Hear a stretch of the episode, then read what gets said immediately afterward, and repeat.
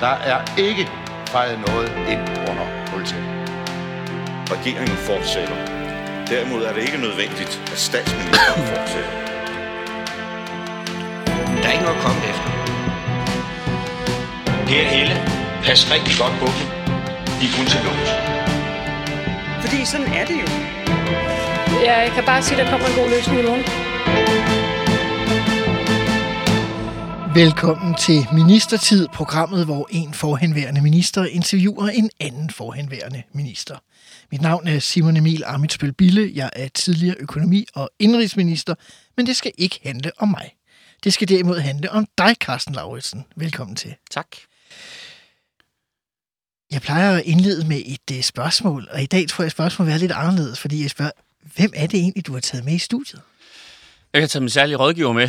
Uh, nej, så den har jeg ikke brug for længere. Jeg har taget min, min datter med. Hun er ni måneder og august, og det var ligesom vilkåret for at kunne dukke op her i dag. Det var, at hun, uh, så hun sidder her på, på maven i en, i en bæresele, så hvis der er nogen, der bryder ind, så er det, fordi jeg har sagt noget forkert. Uh, men uh, forhåbentlig, hun plejer at opføre sig meget pænt og ordentligt. ligesom sin far. nej, det ved jeg ikke. Det har hun fra moren. Hvad er det bedste øh, ved at have været skatteminister, eller ved at være skatteminister? Altså, jeg tror, det bedste er, at man lærer enormt meget, enormt hurtigt. Øh, og det er jo sådan et, et, et begynderministerium, øh, vil nogen sige, at det har det været historisk set. Øh, men, øh, øh, men det er kæmpestort. Altså, du er chef for en... Hvad siger man? Jeg tror, jeg skal prøve at se, om jeg ikke kan få hende til at sove. Okay, yes, vi prøver.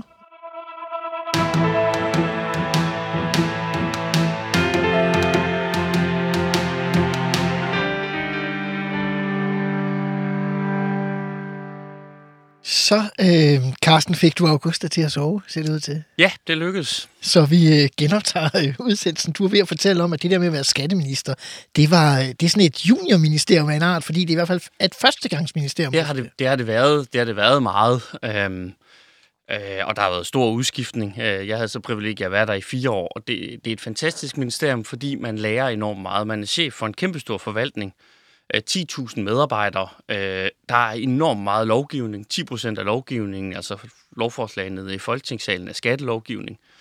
Øhm, og øhm, jeg sad i regeringens økonomiudvalg øh, samtidig, og det kan jeg se, det er den nuværende, det gør den nuværende skatteminister ikke, men, men det gjorde den, den foregående Morten Bødskov. Øhm, så, så man lærer enormt meget, og man lærer enormt hurtigt. Og så er der noget, og det er noget, der overraskede mig meget, fordi at der har været så stort et pres på Skatteministeriet udefra, og det har der været igennem mange år, øh, så er der rigtig god stemning internt, fordi man bliver ligesom nødt til at holde en god stemning internt, fordi alle udenfor, om det er interessenter øh, eller borgere, de, de er sure. Så, så der er en super godt sammenhold og en super god stemning, så det, det er et dejligt sted at gå på arbejde, og det skulle man ikke tro. Der er intet så godt som fælles fjender. Nej.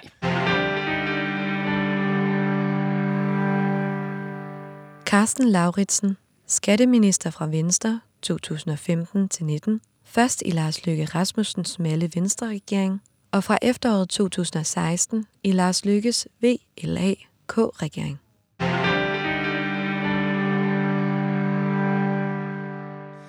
Ved folketingsvalget i 2015 mister Socialdemokraten Helle thorning Schmidt sit flertal, og regeringsmagten skifter fra rød til blå. Lars Løkke Rasmussen bliver efter fire års pause er der statsminister, men det er en forandret blå blok. Venstre har fået gevaldige vælgertæsk og er for første gang siden 1994 ikke længere det største borgerlige parti. Den plads har Dansk Folkeparti overtaget efter en enorm fremgang og et resultat på hele 37 mandater, tre flere end Venstre. Efter to dronningerunder ender det med en smal venstreregering, den første etpartiregering i Danmark i knap 33 år. Lars Lykke skal udnævne rigtig mange ministre, nærmest til halvdelen af Venstres øh, folketingsgruppe. Og du bliver skatteminister, Carsten Lauritsen. Hvordan foregik øh, udnævnelsen? Jamen, det foregik ved, at øh, der er jo nogen, der står på en sikker liste, øh, og ligesom, det, de skal være det. Det var på det var en tidspunkt Claus Hjort, Søren Pind for eksempel, der havde været ministre før. Og så er der jo dem, som altså øh, helt sikkert ikke bliver det af forskellige årsager. De har været nogle har måske været lidt illoyale, øh, eller haft nogle specielle holdninger, eller, eller vist sig ustabile. Øh, og det fornemmer man godt i en folketingsgruppe, eller har en alder, hvor det ikke er interessant for dem. Og så er der en, en, en stor måske-liste, og, og jeg var øh, overbevist om, jeg stod på måske-listen. Det kan være, det lader sig gøre. Og det er sådan i politik, at tilfældighed spiller en meget større faktor, end man skulle tro. Jeg vil også tro, at den succes øh, eller fiasko, som den nuværende regering bliver, det bliver afgjort af tilfældigheder mere end alt muligt andet. Men, men det kan man jo ikke, så er der jo ikke noget arbejde til kommentatorerne. Altså.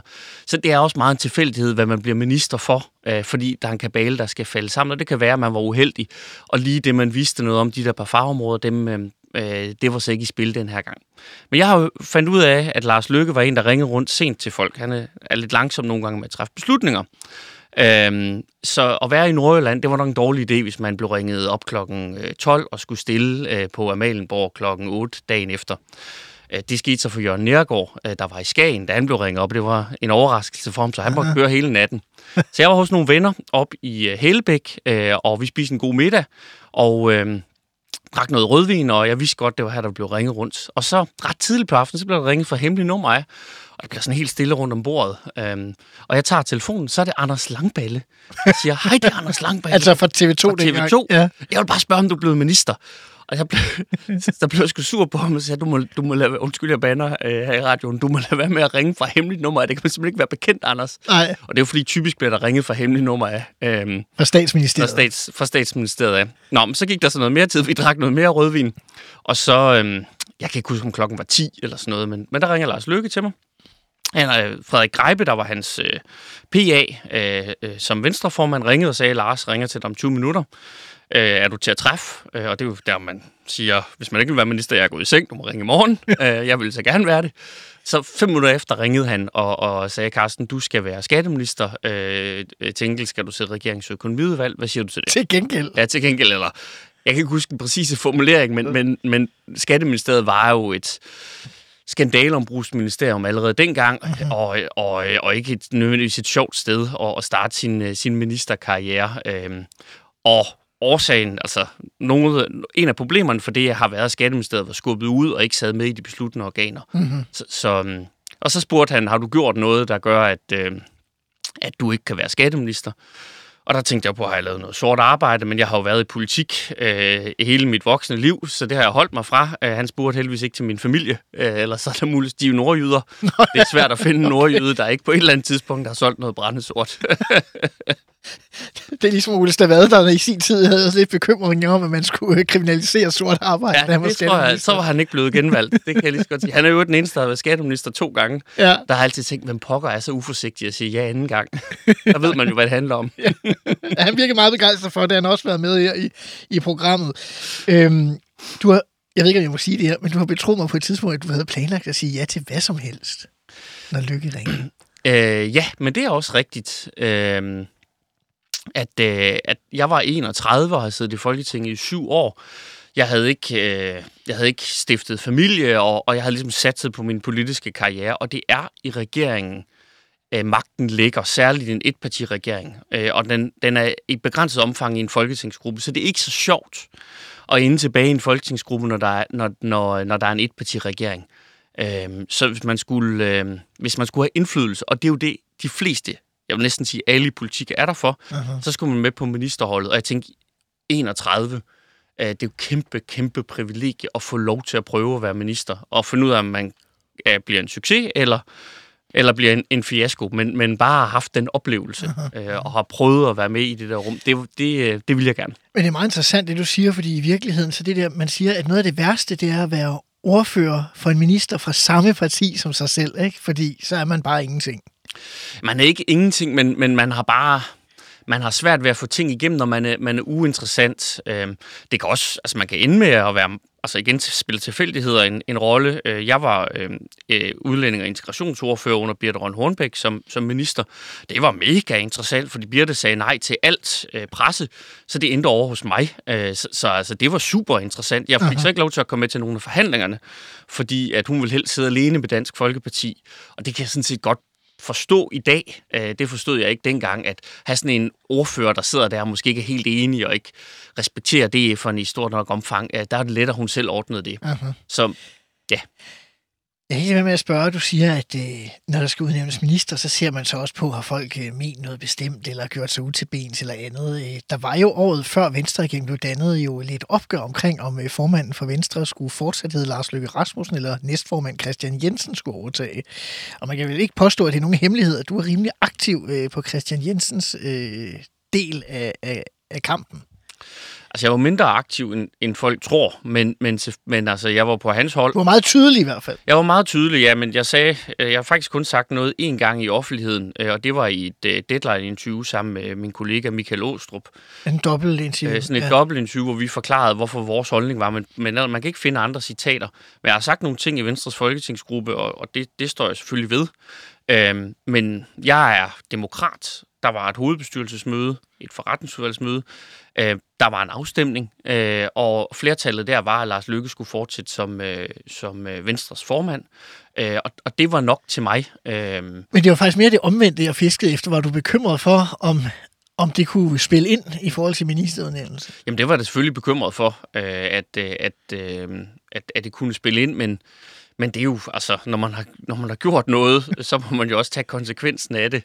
Øh, øh, og, og det var jeg ligesom afklaret med, men, men det var nu også klart mit indtryk, at, at Lars Lykkes, altså efter øh, den konflikt, der har været internt, stod tilbage med, at han skulle samle partiet. Mm-hmm. Øh, og, og det forsøgte han at gøre, og det, det mener jeg virkelig. Det han ja. sagde om, at, at han husker, hvad der er sagt, men ikke hvem der sagde det, det er jeg ikke sikker på er helt rigtigt, men han agerede efter det. Altså, han, han straffede aldrig nogen. Så du oplevede, ald- du oplevede aldrig nogen problemer aldrig, i forhold til at være minister, aldrig, det, du havde været aldrig, på det forkerte hold? Aldrig noget på, på intet tidspunkt i, i det, men, men jeg tror da, sådan vil jeg da selv have det, så, så man bliver jo aldrig perlevenner, men med det taklede han øh, meget professionelt. Altså på intet tidspunkt inden eller under min ministergærning. Øh, og dem, der, der gik sådan et rygte om, at jeg var blevet skatteminister for at straffe mig, det, det har jeg aldrig, sådan har jeg aldrig selv oplevet det, og, og, øh, og sådan tror jeg heller ikke, det var, det var tænkt. Der gik jo i virkeligheden også det modsatte rygte, at du var blevet minister for at tilfredsstille Christian Jensen, øh, fordi at hans, nogle af hans støtter skulle jo også med i regeringen. Det var mange kommentatorer, der skrev om, jeg har siddet og genlæst øh, aviser. Ja, men altså, jeg, jeg ved jo ikke, hvorfor. Det er jo ikke, det er, det er heller ikke, det er heller ikke spurgt Lars Løkke omkring. Men, men selvfølgelig kigger man, altså også selvom at der ikke har været en konflikt i Venstre, så er der jo forskellige øh, fløje. I Socialdemokratiet har man gjort det meget klart med deres kaffeklubber. Det tror jeg i virkeligheden er lettere at manøvrere i. I, i Venstre øh, har det været og er mere, altså mere løst, men, men man tager nogle geografiske hensyn, nogle kønsmæssige hensyn, også nogle interne partimagthensyn i, i ministerudnævnelser. Det kan jeg også se, at Jacob Ellemann har gjort, uden at komme ind på, øh, hvem han har udpeget til hvad.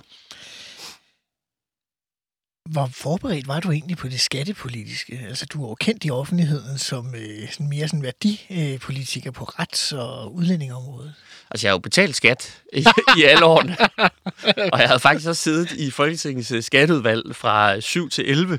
Ja. Og øhm, Øh, og mit første lovforslag, det var om dobbeltbeskatningsaftale. Øh, altså som folketingsmedlem? Som, som folketingsmedlem, så det kunne jeg selvfølgelig stå lidt på, men altså sandheden var, at det vidste jeg jo meget lidt omkring. Men, men der er det gode så, når man kommer ind i et ministerium, at, øh, at man har en masse dygtige embedsfolk, øh, der hjælper en og klæder en på. Og hvis man gider at gøre sig umagen om at læse sine ting og sætte sig ind i det, så, øh, altså, så er det forkert at sige, at det at det er let, men, men, for det kræver en masse tid, men, men så er det muligt, for der er så mange, der gerne vil hjælpe dig med at løfte dit faglige niveau på det område, du er minister for. Øh, så hvis man går lydmygt til det, så, øhm, øh, så, så hjælper det.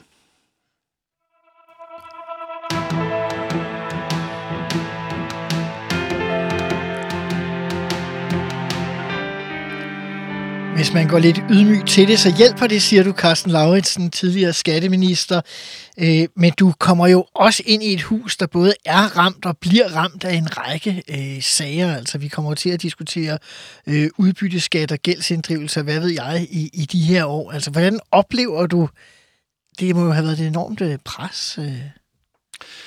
Jamen, det var et, et sindssygt hårdt pres. Øhm, jeg kommer ind i Skatteministeriet øhm, lige op mod sommerferien, øh, og så det er efter en hård oppositionsperiode, en hård valgkamp, øh, og så er der faktisk noget ferie. Det er en rigtig god måde at starte en, en, en ministertid på, fordi ellers starter man jo som den regering, der lige er startet, midt i det hele, midt i et lovprogram. Øh, det, det er virkelig, virkelig hårdt, når sådan lige glimmeret og besøget hos dronningen og champagne over i statsministeriet er forbundet, ja. så, så er det benhårdt arbejde. Ja.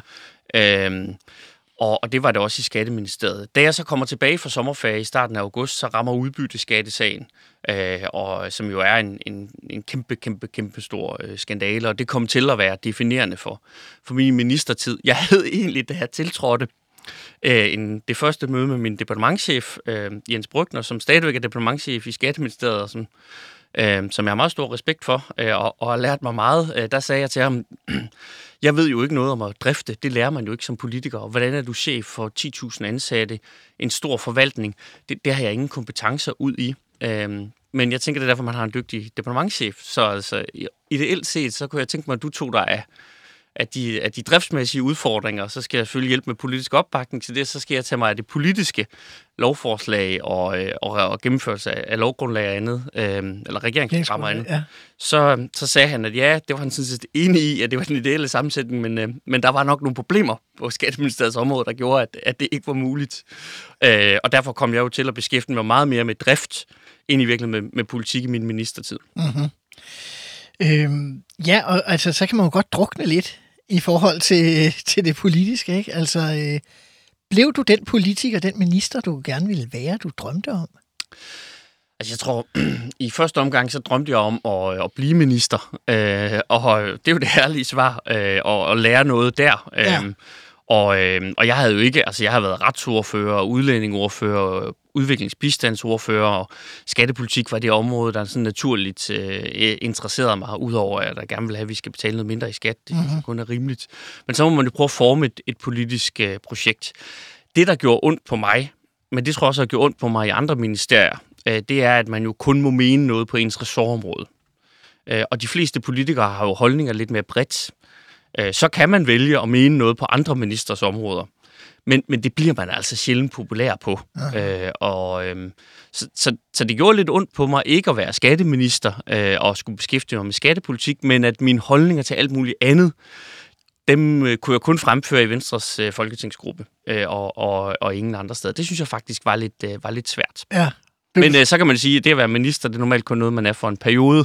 Og så kan man mene noget om hvad som helst derefter, ligesom alle andre mennesker. Øh, det er selvfølgelig rigtigt.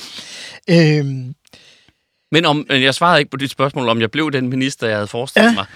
Øhm, altså, jeg, jeg lærte i hvert fald enormt meget, øhm, og, øhm, og, og synes, jeg øh, endte med at være en, en god skatteminister, men da jeg forlod Skatteministeriet, der var jeg også færdig med, ikke med at betale skat, men, men, øh, men med, med, med det ministerområde. Aha. Hvordan er det egentlig sådan, altså det har faktisk været øh, inde og, og se på på et tidspunkt, der er jo ikke mange skatteminister, der bliver sådan øh, folkeligt populære. Øh, Københavns Universitet har faktisk lavet sådan en undersøgelse af, hvor øh, skatteminister typisk er i popularitetsundersøgelser og den slags. Og normalt er det ikke sådan... Jeg tror aldrig, der har været en nummer et øh, en skatteminister. det vil også overraske mig. Øh, så vi, den undersøgelse, Københavns Universitet øh, havde lavet, viste, at Carsten Koch var den højst placerede skatteminister. Han er den eneste, der havde været op på en tredje plads en enkelt gang over populariteten. Øh, så er det sådan bliver man sådan ramt af folk, der kommer og siger sådan uh, i tid og utid, at, uh, at man er sådan lidt irriterende, eller, at, uh, eller er træt af en, egentlig? Øhm, altså, jeg synes, folk var jo utilfredse over de skandaler, og det, det kan jeg godt forstå. Øhm, det tror jeg også selv, jeg ville have været, hvis jeg, hvis jeg var borger. Det var jeg også som, som, uh, som minister. Øh, og det er svært at forstå det systemsvigt, der har, der har ført til det. Øhm, øh, og det er der en kommission, der undersøger, hvem, hvem der er ansvarlige for. Øhm, Øh, men generelt så opførte folk sig pænt, når man mødte dem, med ja. enkelte undtagelser ja. på, på gaden, øh, øh, eller hvis man var ude at drikke en øl med nogle venner. Øh, meget respektfuldt, men folk sagde, hvad de mente. Ja. På sociale medier, der er det ligesom at hælde en spand med... Øh, LOR og så videre. Ja. Øh, ikke særlig ret. Jeg holdt mig meget væk fra sociale medier i, i min ministertid.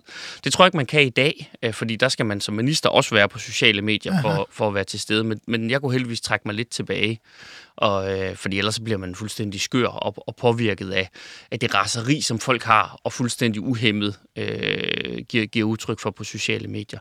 Så altså, det er jo ikke, det er ikke en populær ministerpost, øh, men, men, øh, men det, og det bliver det aldrig, så længe skattetrykket er så højt, øh, så vil der altid være nogen, der er, der er utilfreds. Men som du selv siger, et af skattetrykket var højt. Der var øh, udbytteskat, der var øh, gældsinddrivelse, der var et nyt ejendomsvurderingssystem, som øh, hele tiden blev udskudt. Øh, der må også være sådan nogle... Altså, når man sidder som minister og tænker, nu skal jeg ligesom have løst de her problemer, jeg skal have processet dem videre, og så bliver for eksempel sådan et ejendomsvurderingssystem, det bliver ved med at blive udsat. Og, altså, hvordan kommer man ud af den situation, sådan uh, rent mentalt i, og ikke at kunne levere på Jamen, altså, nogle jeg- jeg- områder, folk finder afgørende? Jamen altså, jeg kæmpede også med, med noget stress i løbet af min ministerperiode, Mhm. øh, og det handlede om mine egne forventninger til mig selv, og så handlede det selvfølgelig om det ydre pres, der var på Skatteministeriet, som jeg blev øh, altså, talsperson, eller øh, et, et billede på den person, der skulle stå i TV-avisen og forklare øh, hele tiden, hvorfor noget var, var Ja, galt. ja.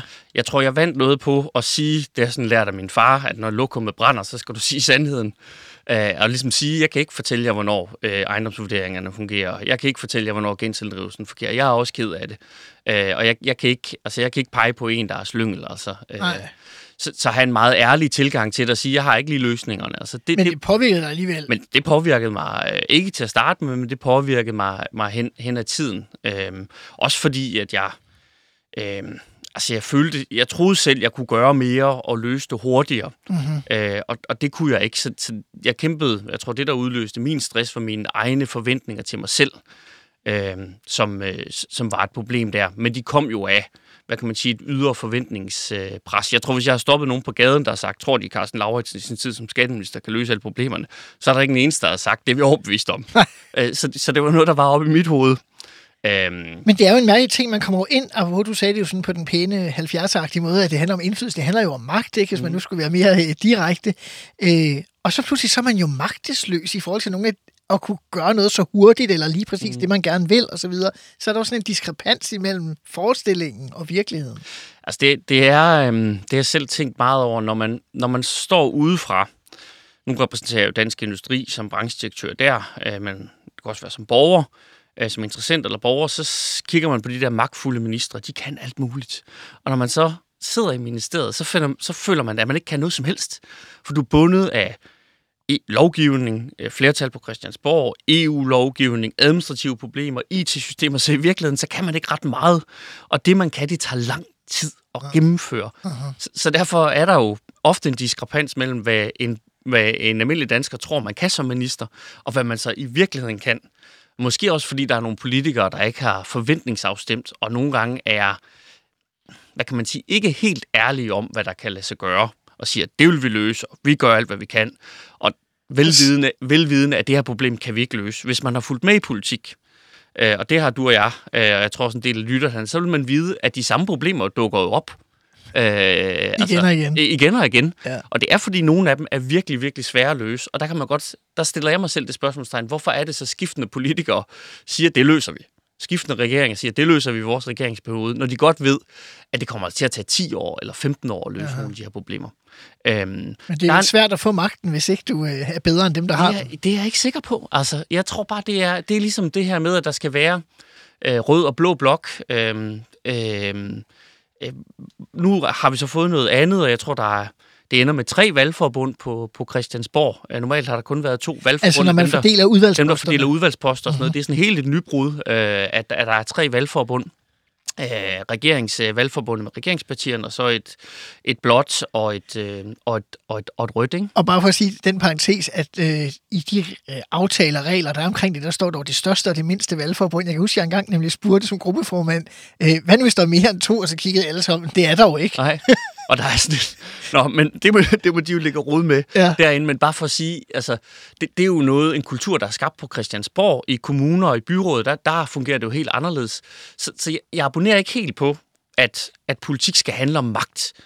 Det kunne godt handle om indflydelse, hvis, hvis det var det, vi valgte. Jeg abonnerer heller ikke helt på, at, øh, at, øh, at, øh, øh, at, at det skal gå til på den måde, som det gør nu. Man kan godt vælge at, at gøre det på en anden måde. Der var en enkelt ting, jeg glemte, øh, Simon, mm-hmm. som jeg gerne lige vil nævne. For der er en enkelt begivenhed, som gjorde mig rigtig ked af det som skatteminister. Øh, og nu står jeg her i et solointerview, hvor der ikke er nogen, der kan forsvare sig. Øh, så kan jeg få komme ud med det, for jeg brænder ind med det. Det er, TV2 lavede en dokumentar om udbytteskattesagen, Mm-hmm. øh, hvor, øh, hvor de afdækkede sagen og nogle forlig, der blev indgået. Og, og de journalister, der arbejdede med det, øh, tror jeg godt vidste, at de kun fortalte en del af sandheden, fordi de har fået noget andet at vide af Skatteministeriet og andet. Øhm, men øhm, det, blev til en dokumentar, som TV2 sendte med du ved, underlægningsmusik og kæmpestort drama. Og den slutter af med, at det her, de har udbytte, fordi der er indgået, er det landsforræderi. Og der var et billede af mig, og så er det det spørgsmål, de siger til sidst. Øh, og det førte til, at jeg fik, jeg tror, 300 beskeder i min øh, Facebook-indbakke, hvor der står, du er en landsforræder, Carsten Lauritsen. Du har, altså... Og det gjorde mig enormt ked af det. Uh-huh. Øh, øh, og det, Det må have været meget voldsomt. det, det var meget, meget vold. Jeg var meget, meget, meget, øh, meget, meget, meget ked af det, altså. Øh, øh, men men øh, det, er sådan, den, det er jo så ikke et menneske, det er et medie, som har opført sig et, altså, øh, Øh, presseuetisk af, af min holdning, ikke? Øhm, med respekt for, øh, at deres udlægning givetvis er en anden. Men det gjorde mig rigtig, rigtig ked af det, for det gjorde virkelig ondt. For jeg mener, at det var alt andet end, øh, end, forræder, end landsforræderi.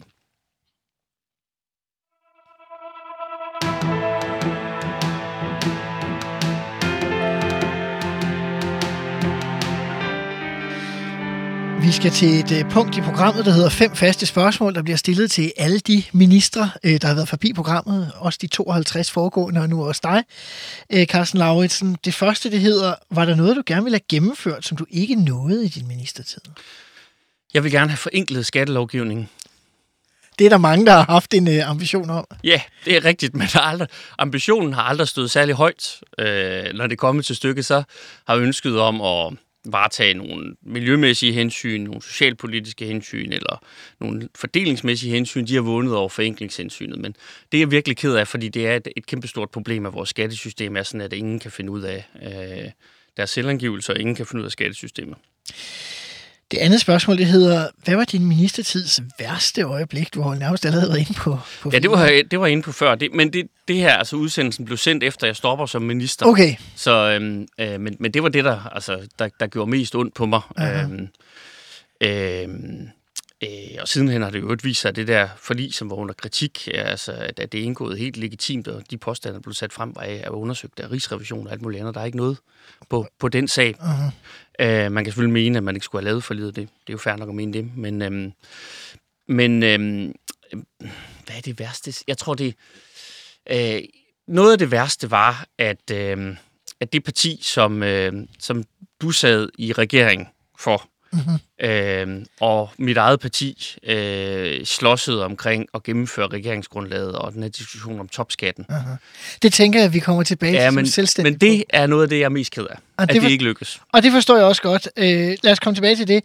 En enkelt ting, jeg også bare vil spørge dig om under det her, det er, fordi du nævner selv, at noget af det, du var glad for, da du kommer i regeringen, det er, at du også kommer i økonomiudvalget. På et tidspunkt, øh, det går aldrig helt rigtigt op for mig, øh, hvorfor. Men under VLAK-regeringen, så, rut, så en eller anden dag får vi at vide, sådan nærmest by the way af Lars Lykke, at, øh, jeg kan ikke huske, om det er i forbindelse med en af de små rokader, eller hvad det er, at øh, jamen, så kommer Troels Lund også i økonomiudvalget, i stedet for Carsten Lauritsen. Uh, ja, Altså, det er jo sådan, vi oplever det som regeringspartner, ja, ikke? Så ja. det var sådan meget pludseligt. Ja, øh, og, men det, og det er jo rigtigt, det kan man jo slå op, at der var en udskiftning i økonomiudvalget. Ja. Øh, jeg tror, det var sådan et års tid inden. Jeg tror, det var samtidig med, at Jacob Ellemann blev udnævnt som, Ja, det var i forbindelse med en af de små som, minister. som miljøminister ja, eller sådan noget. Ja. Ikke? Ja, og der var vist også en anden, øh, en anden ændring. Øh, og det, det undrer også mig, men det er jo, altså, øh, det er jo en statsministers privilegie, øh, og, øh, og øh, jeg bad ikke om nogen forklaring. Øh, hvordan får man det at vide? Jamen, jeg fik et opkald Af hvem? øh, af Lars Lykke. Okay, så han, han Ja, overbragte det ligesom selv. Ja, ja, ja, ja, det, det gjorde han. Og Hvad, så siger han bare, Nå, nu, skal, nu skal du ud af økonomiet. Ja, jeg kan ikke huske, jeg kan ikke huske Okay. samtalen. Nå, men jeg tror, for at være, altså igen for at være helt ærlig, så var, så var jeg lidt træt af at være skatteminister på det tidspunkt. Øh, og så tænkte jeg, nå, jamen altså, jeg har jo siddet her i tre år, jeg har lært. Øh, altså, og det er, jo, det er jo det, man gør i økonomiudvalget, udover at man træffer en masse beslutninger. Er med til at træffe en masse beslutninger, så får man indsigt i en masse forskellige områder. Så efter tre år, så har jeg egentlig, så har jeg, jeg vil ikke sige, at jeg har lært det, jeg kunne, men jeg har lært enormt meget. Så tænker jeg, fint, så er der lidt mere tid til, at jeg måske kan ordne nogle ting i Skatteministeriet resten af regeringsperioden. Så, så det gjorde mig egentlig ikke noget. Okay. Er der noget, du er flov over for din ministertid? Ja, det er der. Øhm, Jeg var i starten af min ministerperiode, øh, når de her skandaler rammer, bliver jeg meget frustreret. Øh, Også over øh, et manglende overblik i ministeriet, over nogle af tingene, og udbytteskattesagen, hvordan, hvordan kunne det gå til? Og, altså, man efterspørger nogle svar hurtigt, fordi øh, Folketinget og offentlighed efterspørger nogle svar, og det går bare langsomt. Og det var jeg meget frustreret over. Det. Jeg tror ikke, jeg forstod, hvordan centraladministrationen fungerede, og hvordan sådan et stort system fungerer. Så jeg blev jeg blev frustreret, og, øh, og derfor var der nogle møder, hvor jeg var meget frustreret og talte øh, øh, ikke, som jeg gerne ville tale, og havde en stemmeføring øh, og toneleje over for nogle embedsmænd, som jeg havde møder med, som, som, øh, som, som jeg fortryder i dag. Det, det var jeg meget ked af. Øh, der var heldigvis en embedsmand, der sagde til mig, til en julefrokost, øh, den første julefrokost i Skatteministeriet, så sagde han, jeg forstår godt alt det der, og det har andre skatteminister også siddet i, altså fordi det er, det er meget, meget, meget frustrerende der. Mm-hmm. Så siger han, men, men du skal vide, du, du får jo ikke løst problemerne ved at være frustreret. Altså, det, det er der jo ikke, altså, så får du bare demotiveret folk til mm-hmm. at få løst problemerne. Altså, du skal vælge en anden tilgang. Og det, øh, det tænkte jeg meget over øh, i den der juleferie. Så mødte jeg op øh, den 1. januar, eller 1. januar var man til nytårsgård hos dronningen, ja. men så den 2. januar, eller 3. januar i Skatteministeriet, og så tænkte jeg, nu, nu gør vi det anderledes, og, og han havde ret, den, øh, altså, men, men det fortryder jeg egentlig, men, øh, øh, men jeg tror ikke, det kunne have været meget anderledes, at man har sådan en, når man kommer ind i et problemfyldt ministerium som Skatteministeriet, så er der en periode, hvor ministerne er meget frustreret over, at man ikke kan løse alting lynhurtigt. En anden ting var, at øh, der var meget snak om, at øh, du til nytårskur havde sagt noget om, at øh, at vi havde købt en grønlænder som nummer 91. ja, jamen det, det fortryder jeg da også, fordi det var jo enormt dumt. Men, øh, men, øh, det var Aleka Hammond. Ja, øh, og det var jo fordi, at, at Lars Løkke og Venstre Stefan gruppeformand, jeg tror det var Søren Gade, de havde lavet sådan en aftale om, at hun skulle nogle udvalg og blev formand nogle steder mod, at hun så kunne støtte regeringen. Det var jo en 90 mandaters regering. Og det er jo sådan en... I hvert fald flertallet bag den, ikke? Ja, flertallet bag, ja, ja, flertallet bag den, ikke? Øhm, og, øhm, og, og det kommer jeg så til i en nytårskur øh, til Venstreforening i Struer, eller et eller andet sted i Vestjylland, og, øh, øh, og sige, øh, jeg troede, det var et lukket møde. Øh, det var min tredje nytårskur den dag, så talen sad ligesom på ryggraden, og stemningen var god. Øh, og øh, det viste sig så, at der sad en journalist fra Jyske Vestkysten, eller Ringkøbing, Amts Folkeblad dernede, og han skrev det så på forsiden, og så øh, ringer øh, min pressechef til mig og siger det, så siger jeg til ham, men altså, er der nogen, der læser Ringkøbing øh, Folkeblad? Så siger han, når nogen har sagt noget så dumt, øh, så kan du være sikker på, at det er noget, der bliver citeret. Og så måtte jeg jo sige undskyld, altså. Øh, ja. Og det, det var kun passende. Og nu, Augusta, hun synes også, det var lidt Ja, ja hun synes også, den er lidt. Hvad øh, er den største revkage, du har lavet, Carsten? Larsen? Den største revkage, jeg har lavet? Hmm. Øh, den største revkage, jeg har lavet? Vi skal lidt. Øh, den største revkage, jeg har lavet, ja. Uh, øh, altså, jeg ved ikke, om det er en revkage, men øh, jeg var valgt i Nordjylland, øh, og det var en regering, der gerne ville varetage landbrugets interesser. Og øh, øh, så jeg tænker øh, længe over, hvordan skal jeg greje den, fordi Skatteministeriet, der er jo enormt meget med skat og landbrug og sådan noget. Så jeg skulle ligesom håndtere det øh, på en fornuftig måde. Og så tænker jeg, øh, det, det er måske lidt bare at være ærlig over for mine embedsmænd. Så jeg, jeg holder sådan et møde med dem øh, i efteråret, et halvt års tid inde i min, min, øh, min øh, ministerperiode, og så siger jeg til dem, jeg er jo valgt i Nordjylland. Og, øh, og der ligger nogle virksomheder i Nordjylland, som beskæftiger en masse mennesker. Øh, der ligger Aalborg Portland for eksempel, der ligger en masse landbrug, og mange af dem har stemt på mig. Øh, og øh, øh, jeg ønsker at varetage deres interesser. Øh, så det skal I bare vide, at øh, i de sager, I lægger op, øh, der øh, vil jeg kigge på, hvad siger for eksempel Aalborg Portland som en stor virksomhed, hvad, hvad er deres holdning, øh, og hvad landbrugets holdning er, og, og hvis, øh, hvis det ligesom er noget, der rammer dem meget hårdt, så har vi et problem. Øh, så det skal, det skal I vide, det, det er min ærlige holdning, Aha. Øh, og det, vil også for, det kan jeg forsvare ud af til. Øh, og, øh, og det, og så ringede jeg til, øh, til øh, en, der arbejdede for Landbrug og Fødevare, øh, og sagde, det har jeg sagt til mine embedsmænd, så det skal I jo vide, øh, når I dukker op, at øh, det er en minister, øh, der gerne vil varetage jeres interesser. Så I skal ikke give jer for hurtigt i de møder, der er, inden at noget bliver til et ministermøde. Aha. Øh, og det ved jeg, det var de utrolig glade for. Øh, og jeg tror egentlig også, at der var der var muligvis nogle embedsmænd i Skatteministeriet, som var fagligt uenige i nogle af de her ting, men det, at man bare sagde, det deres interesse, jeg gerne vil varetage, det er jo til at forholde sig til. Så det er jo lidt en revkage. Det er en helt ren revkage. Det synes jeg, det er smukt. Øh, det sidste af de øh, fem faste spørgsmål, det er, og vi taler om i din ministertid, altså i de her fire år, øh, hvem var din værste kollega? Det kan både være i regeringen eller i Folketinget, eller i andre samarbejdsrelationer, du havde. Det vil jeg ikke svare på, altså. Øh, fordi jeg har, jamen, øh, jeg kan godt svare på det, men, men det vil jeg ikke, øh, fordi jeg har, øh, jeg har, øh, øh, jeg, jeg har ligesom gjort det til øh, min tilgang til livet, at, øh, at man ikke skal række ned på, på nogen i, øh, i offentligheden, og det er jo en offentlig tilgængelig øh, udsendelse. Det er helt fair.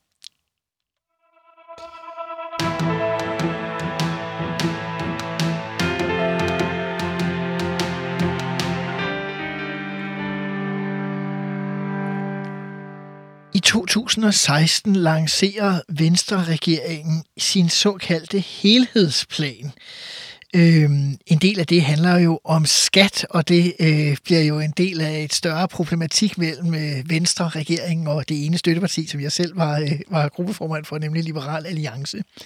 Øh, topskatten havde ligesom martret forholdet mellem de to partier siden valget, fordi man havde fået noget ind i regeringsgrundlaget fra LA's side, og man skulle nedsætte skatten med de sidste 5 procent point hele vejen op. Jeg kan også huske, at vi to sådan småsnakkede om, hvad der skulle ske og så videre, men uden at, at jeg i hvert fald vidste helt præcis, hvad I havde i, i tankerne og så videre. Øh, hvor meget fyldte det egentlig, at, at der kunne komme en, en større krise ud af det, når I lancerede helhedsplanen? Hvis det overhovedet gjorde. Jamen, jeg, jeg tror, det var en risiko, men, men øhm, jeg erindrer det, og det skal man altid huske, at man husker jo ting selektivt. Så hvis man skal have sandheden, så skal man ikke snakke med én person, men med flere. Øhm, øh, øh, jeg husker det som om, at Lars Løkke som, som statsminister jo, øh, hvad kan man sige, havde stemt af, at det, det her kunne godt lande et fornuftigt sted. Så vi, sådan er det jo ofte i politik, man spiller ud med, med, med noget, og så kan det lande øh, midt imellem. Når du siger stemt af, hvad tænker du? Jamen altså, jeg havde indtryk af, at han har haft drøftelser med øh, Anders Samuelsen, øh, og, øh, og øh, Christian Thulsen Dahl omkring, øh, omkring det spørgsmål. Altså, det var sådan, det er rent, han gav indtryk for i, øh, i, øh, i, i regeringen. Øh, og, og derfor så spillede vi ud, og det var der selvfølgelig en risiko i, og det gik jo fuldstændig galt, kan man sige. Ikke? Jeg kan så sige, at øh, jeg skal... Jeg har jo selvfølgelig ikke været i rum, jeg ikke har været i. Jeg vil sige, at øh, set fra Liberale Alliances synspunkt, noget af det, vi diskuterede, jeg diskuterede meget med Anders Samuelsen, det var, at vi ikke kunne forstå, hvorfor at vi ikke kunne få nogen venstrefolk til at fortælle os, hvad der skulle ske. Øh, og at, øh, at vi faktisk havde den forestilling, at hvis man nu gjorde det, som du siger, stemte af, så kunne man bare planlægge et forløb, hvor man også kunne planlægge nogle meget mindre indrømmelser.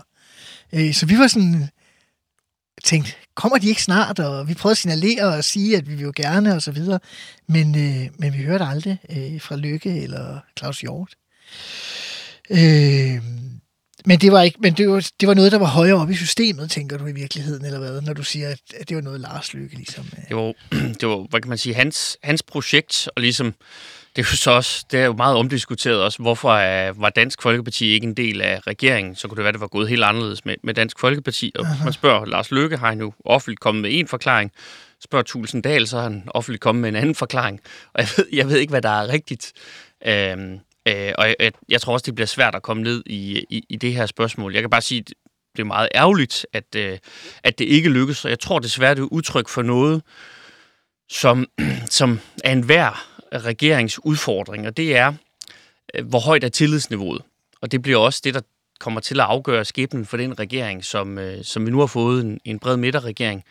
Øh, det, det er altså, kan venstrefolk, øh, moderater, øh, socialdemokrater stole på hinanden. Uh-huh. Og jeg tror desværre, det er sådan min refleksion, at der ikke var, og jeg ved ikke, om det var gensidigt, men, men der har jo ikke været tillid, for hvis der var tillid, så havde man, det ville i hvert fald være normalt i politik, så har man aftalt et forløb om, hvordan kan vi give jer nogle indrømmelser, hvor er I uh-huh. henne på det her? Uh-huh. Og man kan sige, der var jo ikke, det tør jeg godt sige her, det er ikke mit indtryk, at der var, at Anders Samuelsen og Christian Tulsendal var, altså spillet badminton sammen og var perlevenner. Øh, det så, så der var, måske også, der var måske også et tillidsproblem i Blå Blok, og det er jo Blå Bloks udfordring øh, stadigvæk. Det, det er, at, at der desværre ikke er et tilstrækkeligt tillidsfuldt øh, forhold øh, partierne og partilederne i, imellem. Og det giver altså nogle problemer, når man gerne vil gennemføre politik. Mm-hmm.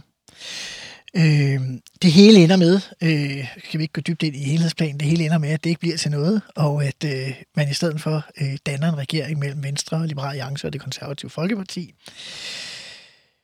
Der skal jo så øh, uddeles ministerposter igen.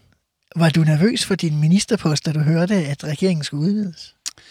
Øhm, Altså, jeg vil gerne blive ved med at være minister, jeg vil også gerne blive ved med at være skatteminister, øh, for at komme i mål med, med nogle af de ting, øh, som, øh, som jeg havde sat i gang, som jeg synes gik for, gik for langsomt. Øh, øh, øh, så det er man jo altid lidt nervøs for, men jeg, altså, he, altså på daværende tidspunkt var det sådan, øh, altså, at øh, jeg fik lov til at, altså, øh, jeg kunne sidde som skatteminister lige så langt, jeg havde lyst til, for der var ingen andre, der ville have posten. Og det var også sådan lidt, hvis der var regeringsskifte, så jokede de med, at Mette Frederiksen ville ringe og spørge, om jeg ville være skatteminister, for der var ikke nogen socialdemokrater, der ville være det. Sådan er det jo ikke gået, men, øh, men jeg fik så lov til at, at fortsætte, men, men selvfølgelig var jeg da bekymret for det. Og vi havde da en eller anden form for snak også, ikke? Jeg kan huske, at øh, man, må, man kan jo ikke gøre ret meget, øh, og man kan jo godt prøve at sende en fedtende sms til landets statsminister, men det tror jeg ikke, man kommer nogen som helst vegne med. Øh, øh, så, så tænkte hvad kan jeg så for at få lidt mere ro? Øh, så kunne jeg jo ringe til, øh, til dig, øh, eller til andre fra Liberale Alliance og spørge, skatteministerposten er det egentlig egentlig interesseret i? Øh, fordi jeg er sikker på, at hvis det var egentlig var interesseret i, så ville Lars Lykke sælge den. Øh, fordi, øh, altså... Altså, det kan jeg bevide, at han opfordrede ja. os til at tage den. så, men det var I så klog nok til at sige, uh, til at sige nej tak til, at det blev så mit held. Vi tænkte, og sådan er det jo i politik. Ja. ja. et, et godt billede på, ja, hvis ikke en tilfældighed, så, så er i hvert fald noget, man overhovedet ikke kan styre. Ja, ja, fordi vi kunne lige så godt være kommet frem til at tænke, at ja, det er en mærkesag, det er måske klogt, men nu tænker vi, uha, det er et farligt område, så det skal vi sørge med ikke hen Ja, ja. ikke altså? Men det tror jeg nu, I, I gjorde klogt i. Det tror jeg faktisk også. Nå, vi nærmer os jo noget, øh, du var inde på øh, tidligere, fordi øh, året efter skal der jo så forhandles skat igen. Skat fyldte utrolig meget i de her år. Der var meget palaver internt først om, hvordan skulle man lave det her skatteudspil fra regeringens side. Vi havde lavet et hemmeligt sidepapir med Lars Lykke om, hvordan det skulle være, og da vi så så udkastet, så så det jo klassisk Lykke ikke ud som det, vi havde aftalt. Så havde vi lange diskussioner om det, og da vi endelig bliver enige, så øh, skal vi jo have et forhandlingsforløb med Dansk øh, Folkeparti. Og det er jo beskrevet, lige ved at sige, den politiske litteratur ret øh, tæt om, at øh, det i hvert fald går helt galt. Øh, og, og- det ender med, at, at øh, Liberale Alliance på et tidspunkt tror med ikke at stemme for finansloven, den regering, vi selv sidder i, og Dansk Folkeparti vil pludselig ikke have en skatteaftale det der efterår alligevel, eller hvad pokker ved jeg. Hvordan oplever skatteministeren alt det her? Jamen, altså, jeg oplevede det som meget frustrerende, fordi jeg vil gerne øh, sænke skatten. Min, min holdning har været, og den er stadigvæk, at, øh, at man skal sænke skatten øh, for den arbejdende dansker. Det må være det vigtigste og også det mest rimelige. Øh, så jeg har aldrig personligt været voldsomt optaget af topskattespørgsmålet. Øh, fordi jeg, jeg synes egentlig, det, der er nogle andre steder, hvor det mere, vil være mere rimeligt, øh, og en gennemsnitsdansker øh, på arbejdsmarkedet tjener ja, små 400.000 altså. Øh, så at sænke skatten for alle, der arbejder, i stedet for kun dem, der, der tjener mest. Øh, det, det har sådan været mit synspunkt, men jeg vil jo gerne gennemføre en, en skattereform, fordi det er jo et kæmpe politisk projekt og en kæmpe politisk sejr, og, og, øh, og, og står i regeringsgrundlaget. Øh, og på den måde er jeg meget hierarkisk. Altså hvis noget er demokratisk besluttet, hvis noget står i et regeringsgrundlag, hvis en statsminister, som er blevet statsminister, siger noget, så må man rette sig efter det. Så kan man protestere, men, men det må man rette sig efter. Så, så jeg er ked af, at, øh, at det der projekt aldrig, øh, aldrig blev til noget. Øh, og jeg tror, det er et rigtig godt eksempel på, at hvis man vil noget i politik, så, øh, så skal man nogle gange slå til hurtigt, fordi tiden går. Mm. Øh, og jeg er ikke sikker på, at nogen havde planlagt, at det der skulle gå i vasken. Men, men der var for mange, der havde en interesse i, at tiden blev trukket. Mm. Og så ender det med ikke at blive til noget. Mm. Desværre. Men altså, man kan jo sige, jeg kan jo selvfølgelig som daværende LA'er tænke, at stod Lars Lykke nok på mål for, at det ville, ville dit parti gøre det nok, øh, ville Dansk Folkeparti og LA havde et problematisk forhold. Men set fra dit perspektiv må både Liberale Alliance og til dels Dansk Folkeparti vil også have været utrolig øh, bemærkelsesværdigt at se på og besværligt at være sammen med. Altså, det, det, det var meget tydeligt, at der var ikke god stemning øh, mellem Liberale Alliance og Dansk Folkeparti, og man kan sige, det ligger jo heller ikke, altså, jeg tror, sådan, hvis jeg skal reflektere tilbage, altså, så, så tror jeg, at man kunne have kommet meget længere med Dansk Folkeparti med at sænke skatten for øh, arbejdende danskere. Øh, fordi det er dem, der stemmer på Dansk Folkeparti. Og, og de fleste politiske partier, man kan selvfølgelig som partileder være drevet af forskellige ting, øh, men, men de fleste politiske partier er jo drevet af at varetage interessen for dem, der stemmer på dem, øh, samtidig med, at de selvfølgelig kigger på, hvor man gerne vil hen som land, hvad der er godt for Danmark, en kombination af det. Og derfor kan jeg sådan set godt forstå, at Dansk Folkeparti egentlig ikke havde et ønske om at sænke topskatten. Øh, men, men det var jo et klart et krav fra, øh, fra Liberale Alliance og stod i, i regeringsprogrammet og andet. Så, så jeg tror, hvis man havde lagt sig et andet sted, så havde man kunne lave en skattereform, der også var, var markant større. Men det får vi jo aldrig svaret på, fordi det lykkedes ikke. Øh, og, og de aktører, der var i rummet dengang, laver nu noget andet. Altså, ja, og så protesterer Augusta her. Vi skal videre. ja, hun kan også godt lide topskattelettelser. Eller også skal hun ja, imod. Det, hvem ved. videre, betaler hun ikke så meget skat. Nej, det er ens forældre gør. skal jeg ikke blande mig i. Øh, øh, men jeg tænker også bare, altså, jeg kan da huske, at både du og andre øh, i hvert fald øh, kontaktede undertegnet løbende om, er der ikke noget, vi kan gøre? Kan I ikke? Øh, ja. Altså, jeg fornemmede da en vis desperation. Altså, der var en vis desperation, fordi det var jo sådan lidt, altså, ligesom at den her regering har jo så bede, afskaffelse af stor bededag eller en anden helligdag som et, altså, som et kardinalpunkt i regeringsprogrammet, og man kan jo godt, man kan jo godt øh, Uh, man kan godt gøre noget andet, men det vil blive et nederlag. Og det er jo det. Et hver regering er jo er underlagt et eller andet narrativ. Uh, og man ønsker ikke at være en nederlagsregering. Ingen vil stemme på en nederlagsregering. Så man kan sige, at med den måde, det var formuleret på regeringsgrundlaget, så havde man lidt taget en stor chance for at blive en nederlagsregering. Uh, og det blev man så også på skattespørgsmål. Og det er jo det, det er virkelig katastrofalt, at en borgerlig regering med Liberal Alliance, de konservative og Venstre ikke kommer i mål med rigtigt at få gjort noget ved, øh, ved skatten. Det, det, det er jo ikke godt, når man er gået til valg på det øh, ved, øh, ved valgene.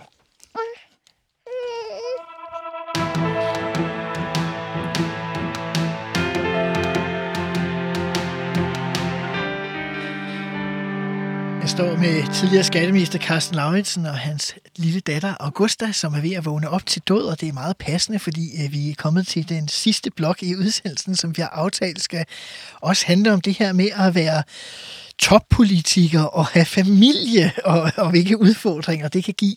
Øh, jeg læste øh, i forbindelse med researchen til udsendelsen et interview, du tidligere givet til TV2, før du havde familie, hvor du faktisk allerede dengang siger, du kan slet ikke forestille dig, at du skulle være skatteminister øh, og, være, og have en familie nærmest.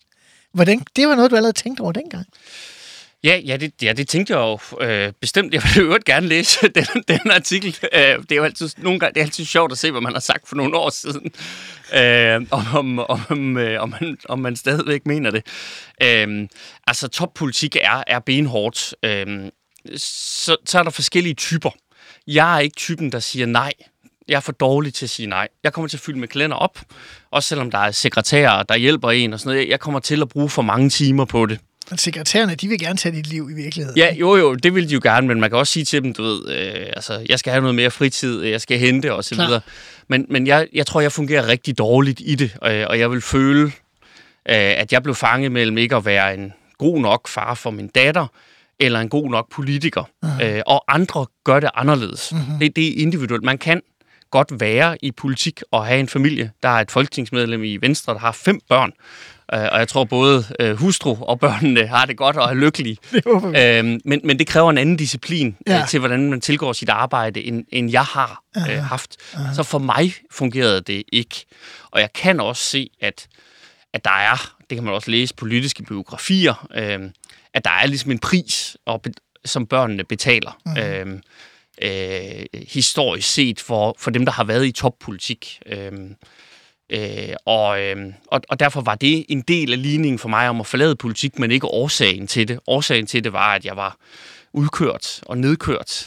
Det er altså først, at du er blevet gruppeformand øh, som øh, efter regeringsperioden, ikke? Så forlader du politik. Ja, det, ja, det gør jeg jo så i, ja. i øh, altså for øh, snart, et års, snart et års tid siden. Øh, der var også en rigsretssag mod Inger Støjberg øh, og øh, kommission og alt muligt andet. Mange ting i Venstre, som, som virkelig trak tænder ud. Så, så jeg, jeg var, øh, altså efter at have været i politik i små 15 år, så tænkte jeg, nu skal jeg prøve noget, noget andet. Men selvfølgelig spøgede det der familiespørgsmål også, fordi at øh, min hustru var gravid. Øh, det spøgte også i, i baggrunden, ikke?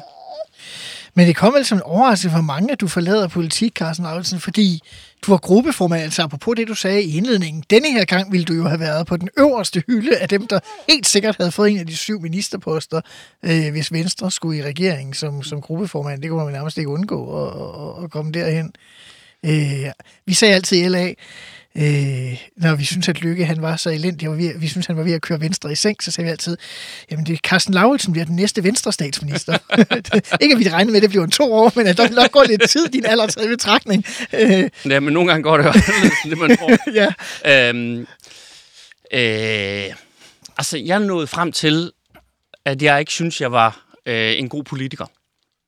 Øh, jeg synes, jeg havde mistet min evne til at være forarvet på vegne af dem, der stemte på mig. Øh, og, øh, og jeg var sur og vrissen, når jeg gik på arbejde.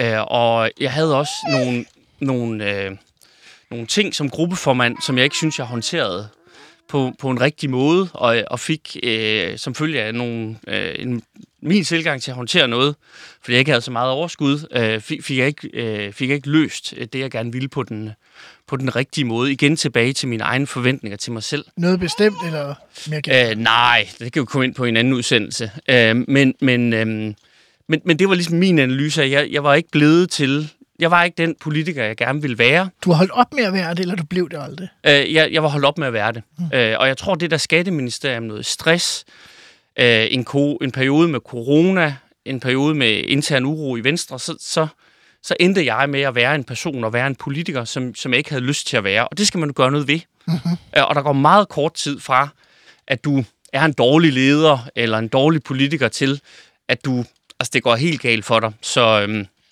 så derfor træffede jeg en beslutning, øh, og jeg har altid, det kan du også finde masser af interviews omkring, jeg har altid sagt, på et tidspunkt skal jeg lave noget andet. Det er en velsignelse at starte ung i politik. Jeg var 24, men det bliver altså stille og roligt en, en, en forbandelse. Også fordi man gerne vil finde ud af, kan jeg noget andet? Mm-hmm. Øhm, og, øhm, og det er jeg så fuld i gang med øh, at, at finde ud af der, hvor jeg er nu. Men ville du have været helt sikker, hvis nu øh, Jacob Ellemann, han havde ringet og sagt, øh, dit parti, som jeg forstår, du stadig jo er, er medlem af i Venstre. Og det bliver ved med at være. Ja, og dit land øh, har brug for dig. Nu samles vi på midten. Nu skal der endelig orden i dansk politik. Carsten Lauritsen, vi har brug for dig. Havde du så sagt, ved du hvad, Jacob Ellemann, øh, det er meget sødt af dig, men... Øh... Det får vi jo aldrig svar på, fordi han ringede ikke. så meget kan jeg afsløre. Men øh, det vil sige, du afviser ikke tanken om at vende tilbage til politik på et tidspunkt? Det, det, har, jeg, det har jeg ingen plan om, men altså, jeg er jo altså, jeg er 39 nu, og min pensionsalder som født i 83, den er 72,5. Og jeg tør simpelthen ikke spå om, hvad der skal ske de næste 30 år. Øhm, men, øh, men jeg er glad for at, øh, at, at være der, hvor jeg er nu. Jeg vil dog indrømme, at selvfølgelig kribler det, når der bliver dannet regering og en middag. Altså, jeg vil ikke lyve. Øh, selvfølgelig kribler det i mig, men, men, øh, men jeg ved også godt, når hverdagen, øh, når hverdagen melder sig, øh, så... Øh, altså, så, øh, så kommer det med en, med en voldsom stor omkostning, som, som jeg i øjeblikket i hvert fald ikke er villig til at betale. Carsten Lauritsen, øh, tak fordi du og Augusta ville være med i Ministertid. Det var en fornøjelse. I lige måde. Mit navn er Simon Emil Amitsbøl Bille. Du har lyttet til Ministertid her på 24.7. Husk, du kan lytte til tidligere episoder på 24.7-appen, eller hvor du plejer at høre podcast. Lyt med igen i næste uge, når det er, der bliver Ministertid på 24.7.